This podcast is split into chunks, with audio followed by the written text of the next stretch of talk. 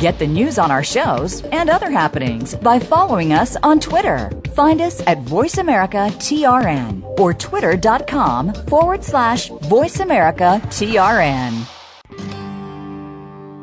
Good night. Welcome to the Kathryn Zox Show. This informative and entertaining show will start your mornings off on the right foot. Here's your host, Kathryn Zox, your social worker with the microphone. Good morning. I'm Kathryn Zox, your social worker with a microphone. You're listening to the Kathryn Zox Show on VoiceAmericaVariety.com and World Talk Radio. Listen to us every Wednesdays from 10 to 11 Eastern, live and archived in the evening, so that you can listen to us online anytime, and also listen to my new show, which isn't so new, but it's on Thursdays on WCDB FM, Albany, New York, The Social Workers, and we're on from 9 to 10 every Thursday live and also archived. Joining me this morning is Dr. Barbara Greenberg. She is the teen doctor for Psychology Today. She has established the website called TalkingTeenage.com and is the author of Teenage as a Second Language. She's a PhD and has a private practice in Fairfield County, Connecticut. Today we're going to talk about her book a little bit, but we're really going to be discussing, and because she is the expert, she's the teenage expert, we're going to be talking about the recent allegations of sexual abuse with young boys at Penn State. So welcome to the show, Dr. Greenberg. Nice to have you on this morning. Thank you. Good. I'm so happy to be talking to you today. It's great. Can I call you Barbara? Absolutely. Please do. Okay, great. Well, you do have a website, and we want to mention the website talkingteenage.com. TalkingTeenage.com, so you can go and find out what the teen doctor is doing for Psychology Today, amongst other things. And Barbara's new book, Teenage as a Second Language, A Parent's Guide to Becoming Bilingual. That's her new book. But, Barbara, I think we've established you as the expert, obviously. Thank you. So Let's get into this. This whole. I'm a social worker, so we've been talking about that, obviously, at the university and in practice and private practice with a lot of social workers. These sexual abuse with young boys. It's really a horrific situation that went on for so long. Really horrific. I think that's the perfect word. That doesn't even begin to capture it. Do we have statistics? I knew I was going to interview you today, obviously, so I did come up with some statistics about sexual abuse. How prevalent is it? And I suppose we can focus specifically with young boys. The statistics really vary depending on which studies you're looking at and the data from different years. But I think it's fair to say that it's much more prevalent than it should be. And we do know that girls are more sexually abused than boys, but we do know that there's a whole subgroup of sexual abusers whose interest is primarily young boys. And, of course, we know that they tend to be men. It's very statistically unusual for women to sexually abuse boys. It does happen, but the reason it makes the news so frequently is because it's atypical. It's not they're not the ones that are most likely to abuse boys. Barbara, can we give a definition of child sexual abuse? What is it? How do we define it? Is it penetration? Is it what is it? Masturbation? I think we need to define that for our audience. Absolutely, it's on a continuum. I think sexual abuse can range from anything like sexting to touching, kissing. Any kind of touching of the body and intercourse. It really runs on a continuum, and it would really be a mistake just to simply think of it as sexual intercourse. Okay, so it as you say, it's on a continuum. Yeah. I think it's important to define exactly what it is. And I think another piece of this is that it happens everywhere to everyone. It used to. I know when I was even studying social work, it was this only happens in poor communities. Not true. This runs the gamut. Absolutely not true. It happens across all socioeconomic groups. And in fact, the very sad thing is that the people that are most likely to abuse your sons are the people that are minding them, that are caring for them, that you have entrusted your kids to. And it's unusual for it to be a stranger who's molesting your teenage son, which is very, very scary. If you really want to figure out who is molesting the boys, it's either somebody in the home, a relative, somebody who has a lot of access to your child. I really hate saying this, but it's the truth. A coach, a teacher, a Boy Scout leader. It's somebody who has a lot of access to your child, access and availability, because what sexual abusers do, and you know this as a social worker, of course, but I think it's important that parents understand this, is they go through a process where they groom your children. And what that means is that they go through a process where they build up a very affectionate and what seems to be a very loving and caring relationship with your child. Once that trust is, once they get the child to really like them and depend on them, that's when they sort of move in, so to speak, and start playing what they call games with the child. They usually introduce it as a game, a sexual game. And I want to, I have a perfect example of what you're talking about. You're talking about, obviously the teacher, the babysitter, the priest, all people that they put themselves in positions because they are predators. Well, not necessarily put themselves in positions where they'll have contact. To children. Yeah. And there was a young woman on the show, on my show, who wrote a book, and I don't know if Lauren Book is her name. She grew up in a very upper middle class family, father a lawyer, but mother who was bipolar, and her nanny abused her for 7 years. So this kind of describes exactly what you're talking about. The nanny came in and did exactly what you describe. And she was there were three children in the family. She happened to be the one who was the crowd pleaser, the one that was the nanny. Was she the oldest child? She was the oldest. Yeah, it's often the oldest child. Yes. She was the oldest. Yeah, it's often the oldest child, and then what happens is when the oldest child gets too old or moves out of the house, then it could be the next in line. So sadly, kids are not spared. So I think that's a really... I kind of want to reiterate that point because, like you said, I think parents have to be aware as well as children because, when you see people, when you watch these television shows, the predator is always some nasty, ugly person that, boy, you'd recognize him or her, but, you're not going to recognize it as your loving babysitter or your teacher or your new husband person. Or boyfriend. Yeah. So I think it's very difficult, in terms of being able to recognize, in terms of, in your experience, in your practice, to recognize who the predators are in your midst, in your environment. Right. That's why we can't stress enough to parents that you need to be mindful of who is caring for your children. Now, I think that the current model that we have about educating kids about sex abuse, I think we're really failing our kids with that model. And Kathryn, I'd love to hear what you have to say about this.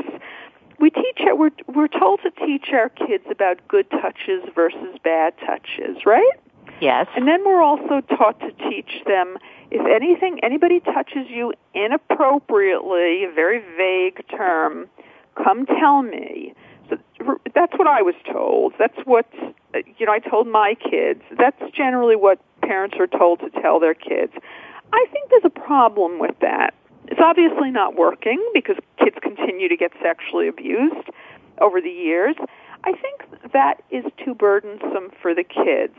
You see, if a child is being told by one parent, come to me if something is amiss, and being told by somebody else, maybe another parent, maybe an uncle, or somebody else that they trust, no, this is okay, but don't tell your mom, she wouldn't understand, or I will kill your mom or if you tell her, that child is put in a very difficult position. So I really don't think the burden should be on the child. I think we should tell them about appropriate touches and inappropriate touches, but we shouldn't assume that since we told them that, we're in the clear now and they will come to us.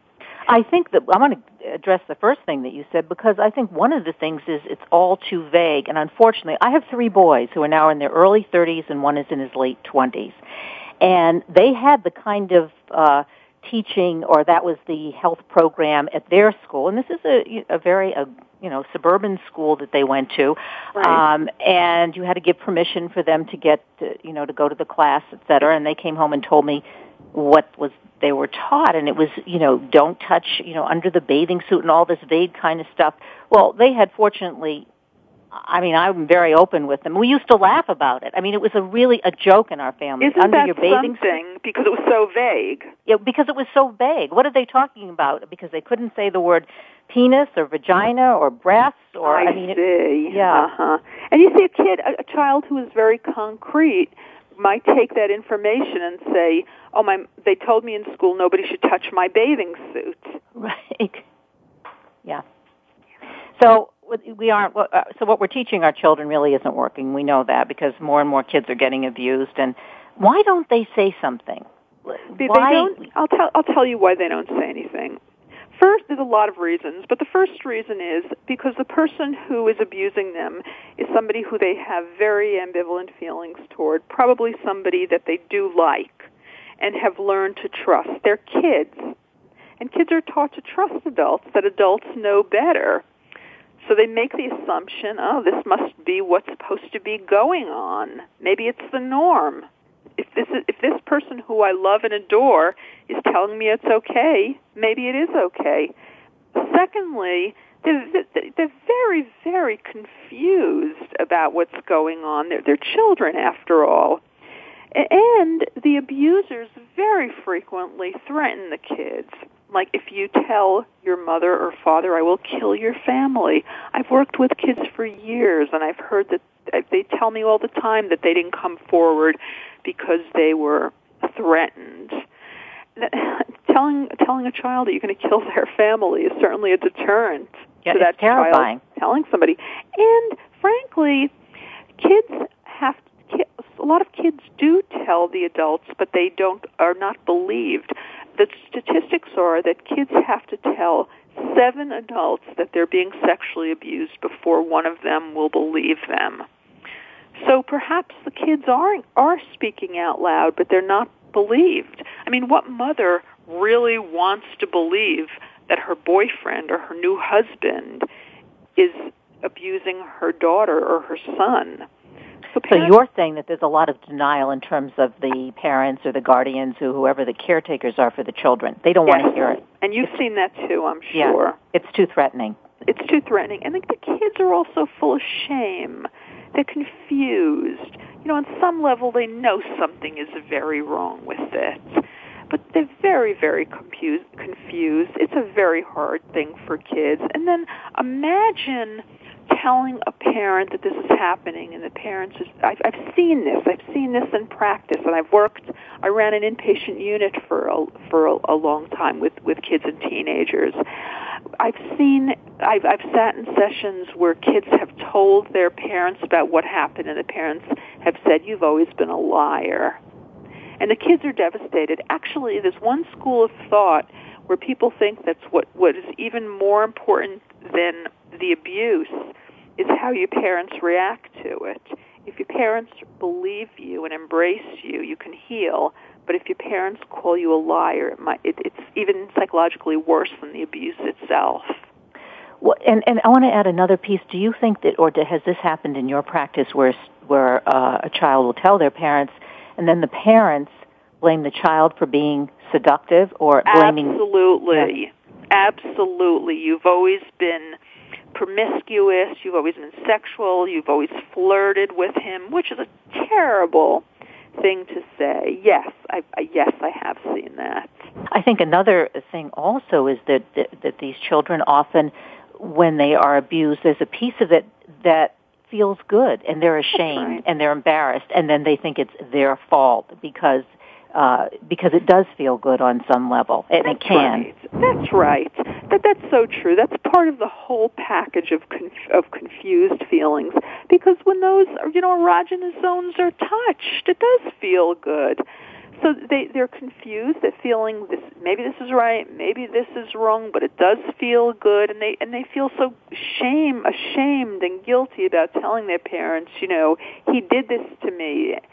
And then their abusers also tell them, you know, you want this. I know you want this. And that, coupled with it feeling good, is just a tough recipe.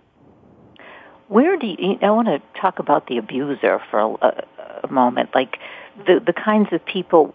What are the dynamics of someone who is an abuser? And can they be helped, and can they ever stop sexually abusing? That's very interesting. I was asked that yesterday.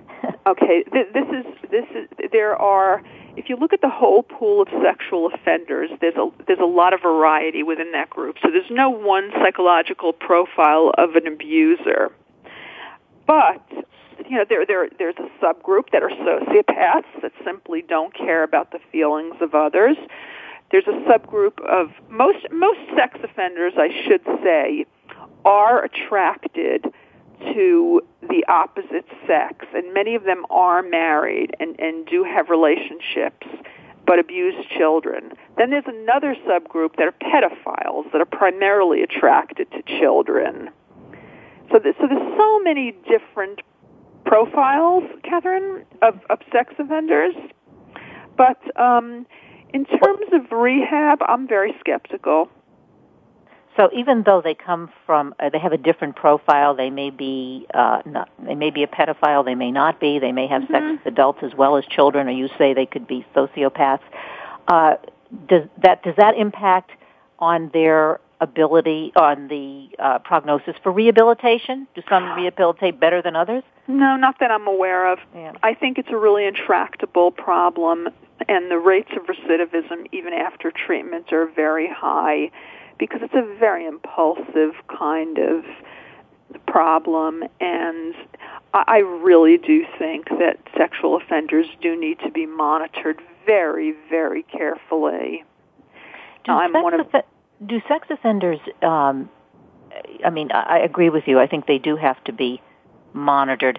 Do you think I'm kind of like the nature-nurture kind of thing, or were they abused as children necessarily or not? The majority are. The majority have been.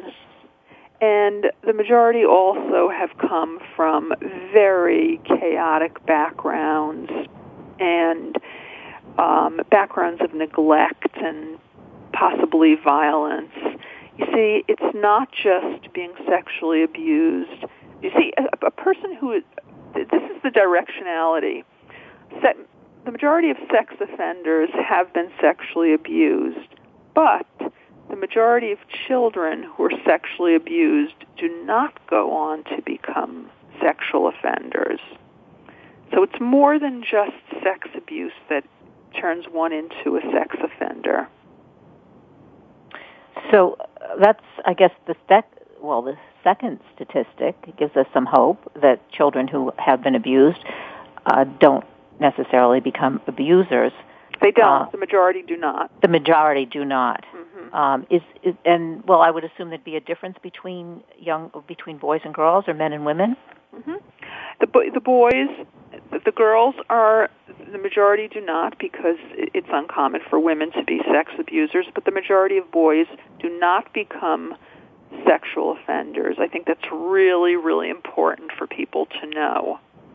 And that's another reason why when they become teens, they become very ashamed of what happened, because they're very fearful that they're going to turn into sex offenders, but the majority do not. And when I tell that to teenage boys that I work with, they're very heartened by that information. How does it affect being abused? What's the impact on their ability to be intimate with a woman mm-hmm. or a man, if they're gay, but whichever, but to have a good sexual and intimate relationship with a partner? How does that impact on their ability to do that if they've been sexually abused? Well, I think if they get the right support and counseling, they can have a wonderful intimate relationship. with a same-sex or opposite-sex partner, whatever their orientation is. I think, though, that there has to, when they're in high school and hormones start surging and kids, their peers start to talk about sex out loud and there are opportunities for sex, I think that's when they really start to have difficulty with their emotions and also find relationships very tricky. That's when all these feelings come to the forefront. So I think it's during the teenage years that they probably need to start getting some counseling. Yeah. And that wouldn't be surprising, given that during the teenage years, even if one has not been sexually abused, it's always a chaotic time, and the hormones are raging, and there's a lot of confusion and often chaos. But now, Barbara, what kinds of symptoms? Let's say you maybe suspect that someone is abusing your child, and are there certain symptoms to look for in your son or daughter if you have a suspicion that maybe something is going on? Mm-hmm. It's different. So you're talking about when they're children. When they're children. Yes. When they're children, you will start to see avoidance. There are certain situations that they don't want to be in. For example, if they are very upset about going to daycare, then you really want to find out what it is about daycare that's so aversive to them. If they start becoming very fearful of adults or adult men, that's another concern that there may be something that has caused that. And you might look for the opposite behavior as well. I remember a little girl who used to play with my daughter, and this girl would climb on any man's lap and start to be flirtatious with them. And I was suspicious that this girl was being sexually abused, and it later turned out that she was. If you see little kids behaving in a sexual manner, well, they probably learned that somewhere, or somebody is teaching them that. So if you see little kids who are acting in what seems to be a seductive and sexualized manner, that is a very, very strong warning sign. And also, a lot of somatic symptoms, stomach aches, headaches, those are often signs that something is very deeply amiss. So as a psychologist, what would you recommend a parent perhaps will recognize these signs and may come to you as a clinician? And how do you recommend, what should they do in terms of approaching their son or daughter? Well, you see, this is a very interesting thing. When I ask them why they didn't tell their parents, they talk about shame and they talk about fear, but they also say, well, I thought my mother or father knew, because little kids think that parents are so powerful. I think that if parents suspect it, and there is one particular situation that the child wants to avoid and is fearful of, parents should sit down, embrace that child, and say, what is it, you don't like daycare? What's happening there that you don't like? Kid will probably start crying and then spill what's going on in a warm and loving setting. People and kids often let their guard down. So, in other words, you want to be the nurturing parent, and obviously, particularly nurturing in that situation. And is there any particular age at which kids are more vulnerable, that predators seem to go after them? It's not the age, but it's a particular kind of child. And I want to, Kathryn, make it very clear that I am not getting into any blaming the victim here. But there is a certain type of child that's particularly vulnerable. Am I kind of making myself clear there? Yes, the example that I gave you of Lauren Book, who has written a book about her being abused by her nanny, very clearly understood that. She said she was the one. She was the people pleaser. She was the one who wanted to please. She was right out there. Her sister was somebody who, and this may be an example, her sister was somebody who, wouldn't let anybody do that to them. She was very aggressive. She had a very different kind of personality, and this Lauren made the distinction between the two of them. I don't know if that's an example that's what I'm talking about. Yeah. It's more than the age. What they go, there's not one specific age that's more appealing to another. It's the emotional and physical availability of the child. First, it's having access to the child. And secondly, it's often a child who's lonely and needy, who is going to be sadly, going to be responsive. So somebody who picks them out as a special child, and they buys candy for them, or buys toys for them, or tells them how beautiful and wonderful they are, is often a lonely and needy child, where there are not adults really watching very, very carefully. And that's not to blame the parents either. But needy kind of lonely kids, they know they're prey, sort of like predators and prey. And are there other examples of different, and we're talking about different personality characteristics, not blaming the victim, any other personality characteristics? Would it relate to a child who's particularly attractive or is particularly mature at a young age or any of those kinds of things? I don't think there's any data on that. Yeah. No, I don't think that there's any data on that, on development. I think it's just simply the combination of having access to that child, being with that child, and the child having the right sort of temperament, the right sort of personalities for them to sort of go in for the kill, so to speak. You've had a lot of experience, obviously, in this area. Can you describe, and we'll have a couple minutes before we go to break, but maybe the worst-case scenario of something of a case, obviously, that you've had to work with. And then when we come back, we'll talk about what happened at Penn State. Oh, yes, I do. Sure. Let's take a break now because we've only got a couple minutes so that we can talk about that after the break, because I do want to get into that. We are talking this morning with Dr. Barbara Greenberg, Ph.D., psychologist, author of Teenage as a Second Language. We'll be back in a minute. You're listening to The Kathryn Zox Show on VoiceAmericaVariety.com and World Talk Radio.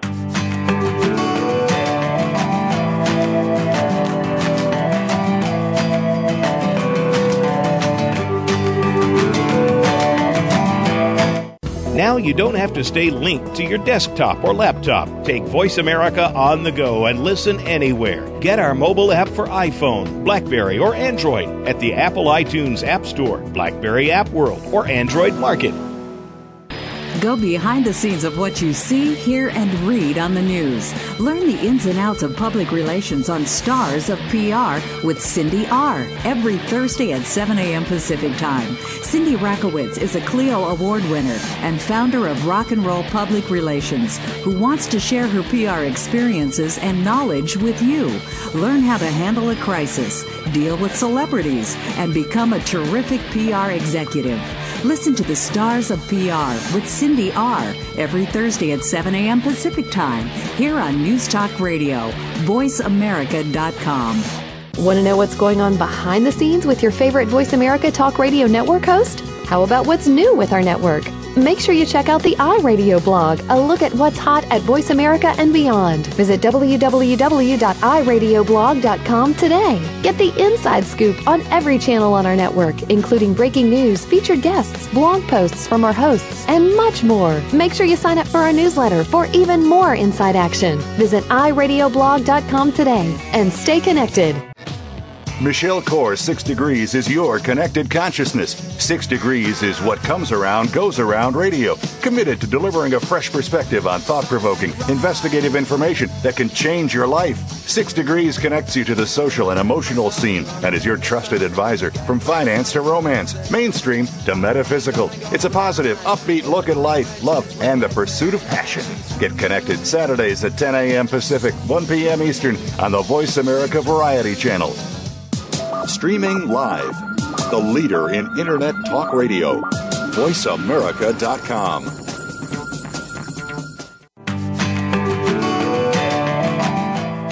You're listening to The Kathryn Zox Show. If you would like to join our conversation this morning, call now. The toll-free number is 866-472-5788. That number again is 866-472-5788. We're back. I'm Kathryn Zox, your social worker with a microphone. You are listening to The Kathryn Zox Show on VoiceAmericaVariety.com and World Talk Radio. And joining me this morning has been Dr. Barbara Greenberg, Ph.D., psychologist, author of Teenage as a Second Language, Parents' Guide to Becoming Bilingual.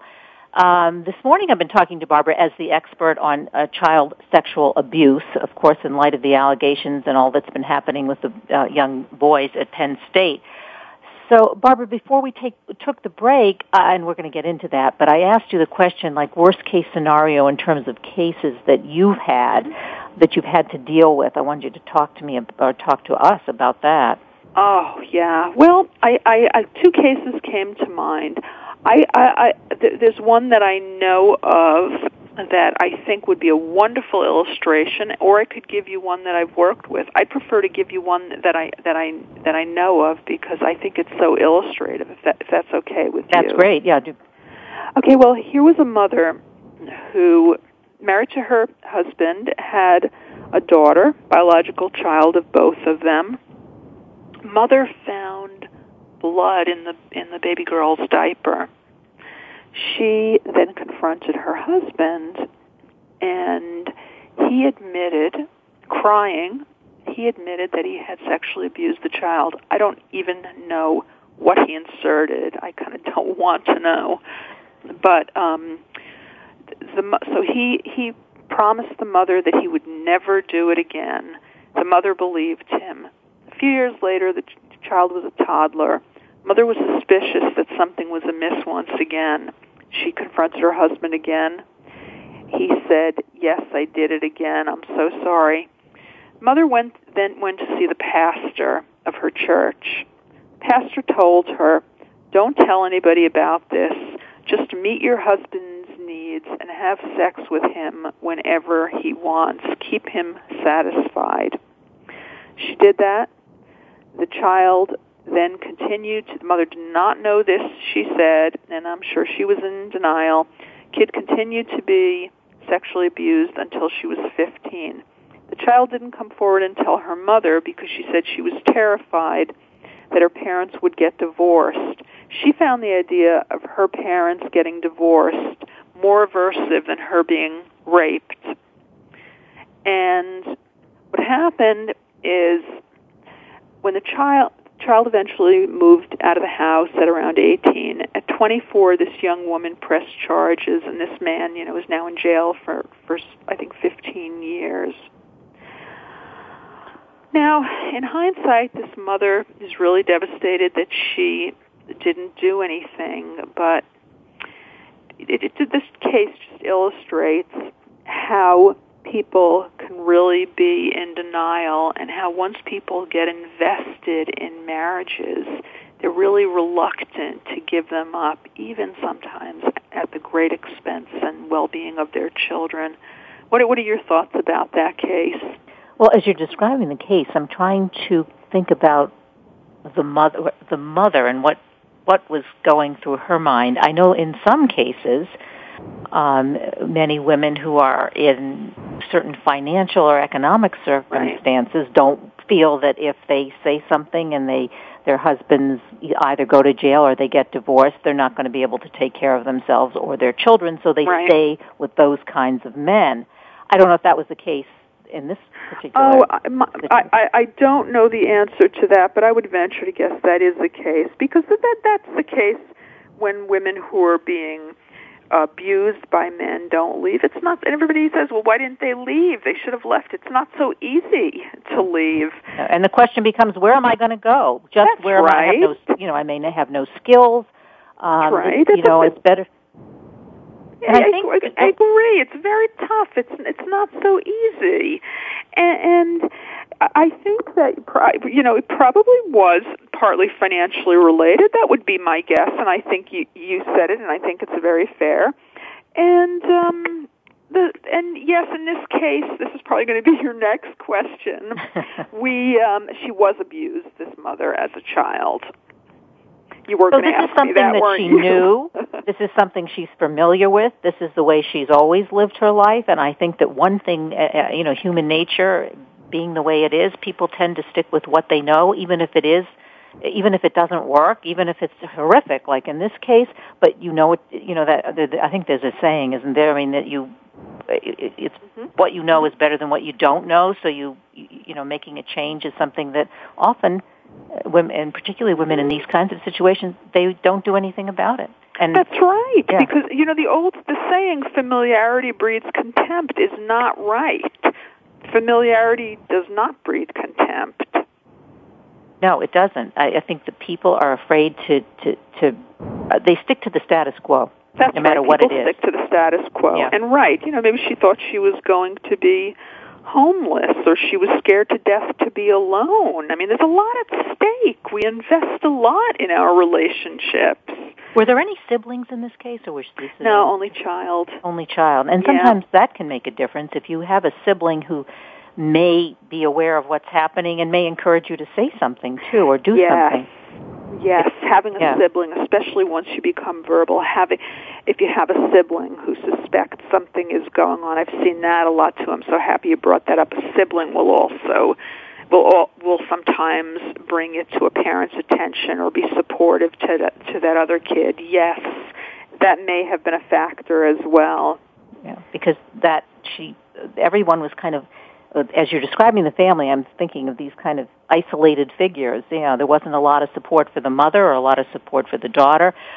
In the case that I keep mentioning to you, this young girl who was abused by her nanny, she actually, when she became, 14 or 15, and she was in high school, she met a young man who fortunately was quite mature. She told him, and he was the one who said to her, and we're talking about at least having some support, someone you can confide in. He said, "You need to tell your father, because if you don't, I will." Oh, and that's a good friend. That's a good friend and a good boyfriend. And she did. And then, did the father believe her? Yes, the father did. The mother was bipolar. Mm-hmm. So this is another piece. So she may not have. Was she treated or not treated? She was treated. She was in and out of rehab. She was in and out of therapy. The house was chaotic. They always had a lot of nannies. The father was a very successful attorney and lobbyist. So he wasn't. Even though this young woman was close to him, he wasn't physically there. He was always away on business. So he sort of left, the house with the nannies and this mother who was incompetent and wasn't physically there. So, but he did believe her. Yeah. So he wasn't available. So she really, that young man who encouraged her to go to the father really was a wonderful person. Yeah. And I think you do need somebody, as you say, you need some kind of support. I mean, you mentioned that these kids, they have to tell seven adults before somebody will believe them. That's right. And how many of them are going to tell seven adults? That's right. That's an excellent point. How many of them are going to go from one to another? But that's how it happens. Do you remember about 2 weeks ago, there was an 18-year-old girl who went on what was called a Twitter rant? It was an 18-year-old girl, I think her name was Ashlyn, this was in the news. She was she reported being sexually abused, and she actually went to Child Protective Services, but they closed the case, and they thought she was, told her she was a liar. She then tweeted out to 500 of her followers, some of whom I would hope were her friends, that she was being sexually abused, and she was very upset and depressed. Nobody responded. Nobody helped her. She then committed suicide. So this one tweeted, not only did she go to the correct agency, but she also went on this Twitter rant where she tried to get the message out to 500 people, and nobody did anything, reached out to help her. Well, that brings up a whole other question. Where are we as a society? I mean, when you have I thought it was going to be, I didn't hear about it. I thought it was going to be a good ending, and that, here you can use social media for a positive outcome. 500 people don't respond. What's wrong with us? I think, you know, that it takes us back to, we have to go to social psychology principles to find the answer here. This is the same kind of thing. Why do we stand by while people are bullied? Why last week was a man beaten up on a subway train in New York City and people stood by and videoed it and laughed and cheered? Why do we as a society act like that? I think there's this, something called a bystander effect, where people feel this sort of, what happens is this sort of diffusion of responsibility. People assume that since so many people may know, somebody else will take responsibility. And the other thing is, and this is so ironic, people believe that if nobody else is doing anything, then that's probably the socially appropriate thing to do. So a lack of action is then considered to be socially acceptable. So I think that's where we need to re-educate our kids and all of us, that the socially acceptable thing to do is to take care of one another, not to assume that other people are going to do it. If we all assume somebody else is calling the police, then nobody will call. Do you think, Barbara, that this was the case, or this had some kind of effect on what happened at Penn State, that this bystander effect, that was part of it? Yes. I really, really do. There were people who knew about it. We know that, right? Right. And I think part of it is that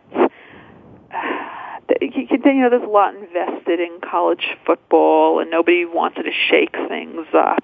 However, I do think that enough people knew that people were probably saying, "Well, let the other one take care of it. Let him do something about it." We already notified, I guess, the president of school, whoever it was, I'm not sure, and that person didn't do anything about it. So I do think, yes, the bystander effect was going on there, absolutely. And it seems to, well, you mentioned two things, but football is big money. A lot of people have a lot of stake in it, right? And particularly at Penn State, I mean, it's a huge, big team and big money, and but now since this came out, it seems that there's kind of a snowball effect. We now had a similar situation at Syracuse University here in New York. Incredible, isn't it? Yeah.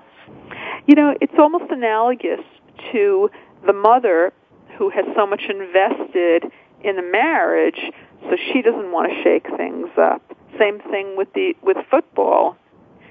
People don't want things to be shaken up, so they let things continue. So let's talk about the message from all of this, because I think it's really important. I think it's important that you and I talk about it. You're a psychologist. I'm a social worker. We want to make people feel comfortable about bringing up the topic. We don't want people to feel ashamed. I mean, this is difficult stuff for people. Mm-hmm. We're trained in it. That's different. So right. I think that when you have shows like this, and when you go on shows, I know you were on Anderson Cooper, it's really important to get this out in the media so that this kind of stuff won't continue to happen, or to a lesser degree. Yep. It's interesting, because I think that we have really failed one another in terms of even the anti-bullying movement, which is kind of connected to this. I think we have really failed in our efforts to teach our kids how to act. We teach our kids, don't do this, don't do that, don't say anything mean, don't say anything not nice, don't say anything that you wouldn't want anybody else to say to you, but we don't teach them what to do, right? We teach them that they themselves shouldn't be bullies and get into trouble, but we don't teach them that you are accountable for one another. Friends are supposed to take care of each other.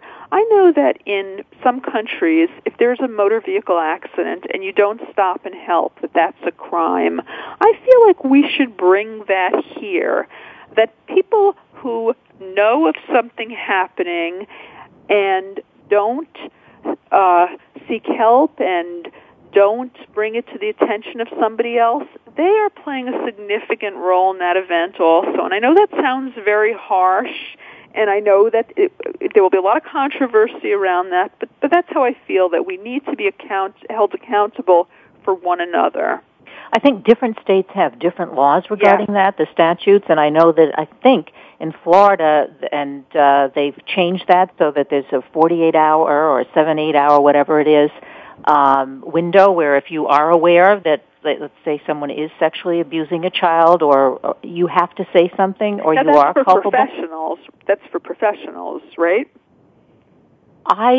Well, maybe it is for professionals. That's not for the lay person you're saying. You're saying that it should be a lay person. Just anybody should have to, if they see something. Right. That's what I'm saying. Yeah. For professionals, we have to report it within 24 or 48 hours.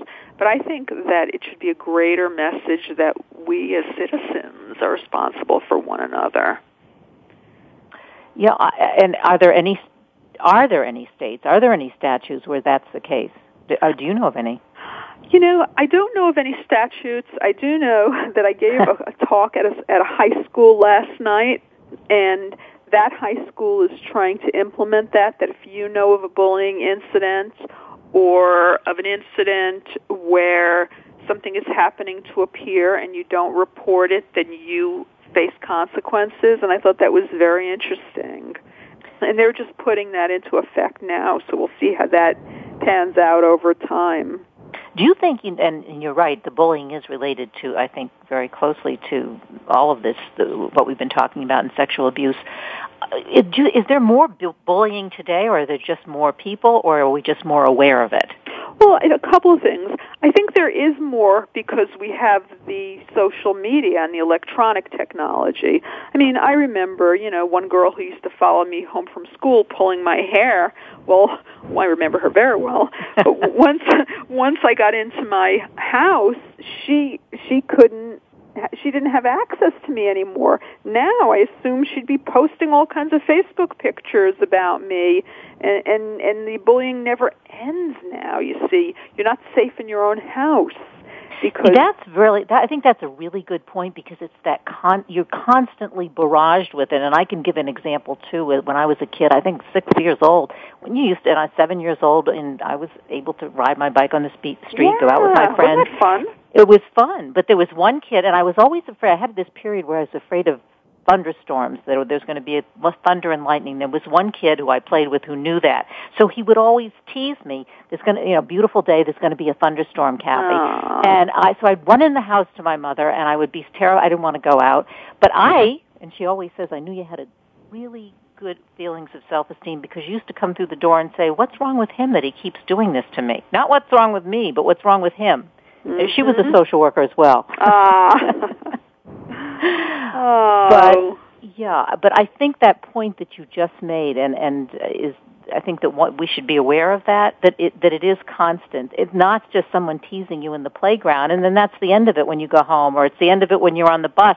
But everybody's there with their iPhones, even the kids, their iPads, so it's just 24 hours. It's constant. It's 24 hours, right? Yeah. And I always tell parents are afraid to kind of set limits or set parameters around their kids' use of electronic technology.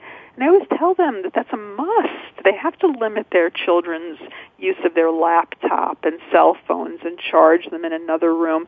See, that also is part of what goes into sexual abuse, because a lot of sexual abusers find the kids online. They go into chat rooms. They become friends with them. They arrange to meet them. I've worked with cases like that where men have arranged to meet 15-year-old girls at the mall, and the parents drive them to the mall and drop them off, thinking that they're meeting a friend, and then they're horrified by what happens.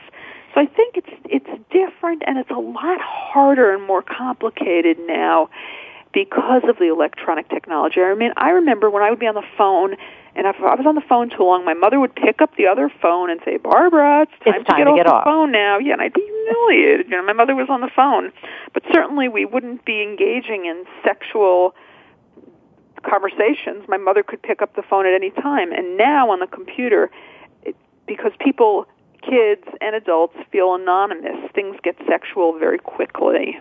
Well, this may be my last question, because I think it's an important one. So tell us, how much should parents be supervising their children? Children need a sense of autonomy. They need a sense that someone's not always looking over their back and being invaded. They have to have some sense of privacy. What is the balance for that? Yes. How much should parents be on the computer? Or, really like to hear your take on that. It's a really lovely and important question. I think balance is important. I think before you hand your child any piece of electronic technology, you've got to let them know that you will be periodically checking in, randomly monitoring, not hovering and being on there, checking their Facebook every day and their text messages every day, but random check-ins. And let them know that from the outset so it doesn't come as a surprise. I mean, you wouldn't hand your kid a loaded gun, right, and say, go to it. Yeah. You know? No, you wouldn't. But I think what you're saying is so that you're not spying on them. You're telling them what you're going to do. That's right. You're being upfront. So it's not like you're sneaking around, and it doesn't feel intrusive. It may feel intrusive anyway, but at least you're telling the child up front. So maybe that they will... Also, that will affect their behavior on electronic technology if they know that you're checking in. And it may also come as a relief to them. They won't tell you that, but sometimes they get mired in these difficult situations that they don't know how to get out of. At what point do you stop doing that? When they go to college? Yeah, I think so. I think you have to when they go to college, unless there's a reason for great concern. I mean, yes, I think through high school you should be monitoring. And they may say things like, oh, you don't trust me. Well, you know, the fact is you really can't trust electronic technology. So I wouldn't suggest saying to the child, no, I'd be really naive to trust you, but instead to say, no, you know, this is all very complicated, so I feel like in my role as a parent, I've got to monitor. I think another thing one can say, I think I used to say this sometimes to my boys when it was related to driving a car, it's not that I don't trust you, but I don't trust the other person. That's right. So, I don't know what's happening on the other end of the computer. And that's right. Yeah, so you can get yourself into situations that you don't know how to handle. It's not that I don't trust you. Perfect. But, yeah. That's a perfect way to address it. Yeah, as you said, I think it's very tough. It's very complex. What can we leave our listeners with in terms of how we want to empower the parents and we want to empower the kids? Both. Mm-hmm. I think the takeaway message is be very mindful of what your kids are up to. They're still children. And when they become teenagers, it is not a time to stop paying attention. Simply because they speak less, it's not a time to stop watching and observing and tuning in. I think that's a mistake a lot of parents make, and these are well-intentioned, wonderful parents, but I think it is not a time to kind of start focusing elsewhere. They really need to be watched. Don't hover, but watch what they're doing on the computer, get to know who their friends are, get to know if they're going on sleepovers, what it's like at the house where they're sleeping over, who is in the family, who the siblings are and the parents are of their friends. Get to go to their games so you can see who their coaches are. Get to know the people that they are spending a lot of time with. And this all takes a lot of effort, but it's your job as a parent to keep your kids safe above all else. Great advice, and I think that two things, as you say, you have to be there. You have to be there. You have to go to the game. You have to see who's there. You have to go to the mall. You have to see who's there. Mm-hmm. And it does. It takes a lot of time. It also takes a lot of energy. And it also is the time we can just wind up with your book, because when they become teenagers, you have to do all this. You want to be more engaged, and it's a period when they want to be less engaged. So if you read Teenage as a Second Language, A Parent's Guide to Becoming Bilingual, you'll learn how to be able to continue the engagement with your suddenly, often sarcastic, sullen adolescent. But, Barbara, it's been great talking to you today. Oh, it's been lovely talking to you. Thank you. Thank you so much. Barbara Greenberg, Ph.D., psychologist, author, and we can find you online. Mention the website, TalkingTeenage.com. TalkingTeenage.com. And if you're looking for the book, you can click right on a picture of the book on the website, and it's a fun book to read. It's not a heavy-duty, serious book. It'll give you some laughs, too. And it's very practical. Yes. I like practical. And stick it in your pocketbook and use it as a little bit of a dictionary. Exactly. Thank you so much. Lovely talking to you. Have a wonderful day. Great. Thank you. Barbara Bye-bye. Greenberg, Ph.D., teen doctor for Psychology Today. I'm Kathryn Zox, your social worker with a microphone. And I want to mention again, listen to us live. You can listen to us live every Wednesday from 10 to 11, but we also archive the show, and you can download it and listen to it as a podcast. And the same goes for my show on Thursdays, which was 9 to 10, WCDB 90.9 FM in Albany, New York. And that also is live, and we archived, it's called The Social Workers, and it is archived for about 16 weeks, and you can download that, and it will also, you can use it as a podcast. So I'm Kathryn Zox, and I hope you had a good morning, as I did. Have a great week, and we'll see you next Wednesday. We hope you have enjoyed today's episode of The Kathryn Zox Show. You can listen live every Thursday morning at 7 a.m. Pacific Time on the Voice America channel. Want to know more about Kathryn? Visit her website at www.kathrynzox.com. Be sure to join us next week for more interviews and great conversations with Kathryn Zox.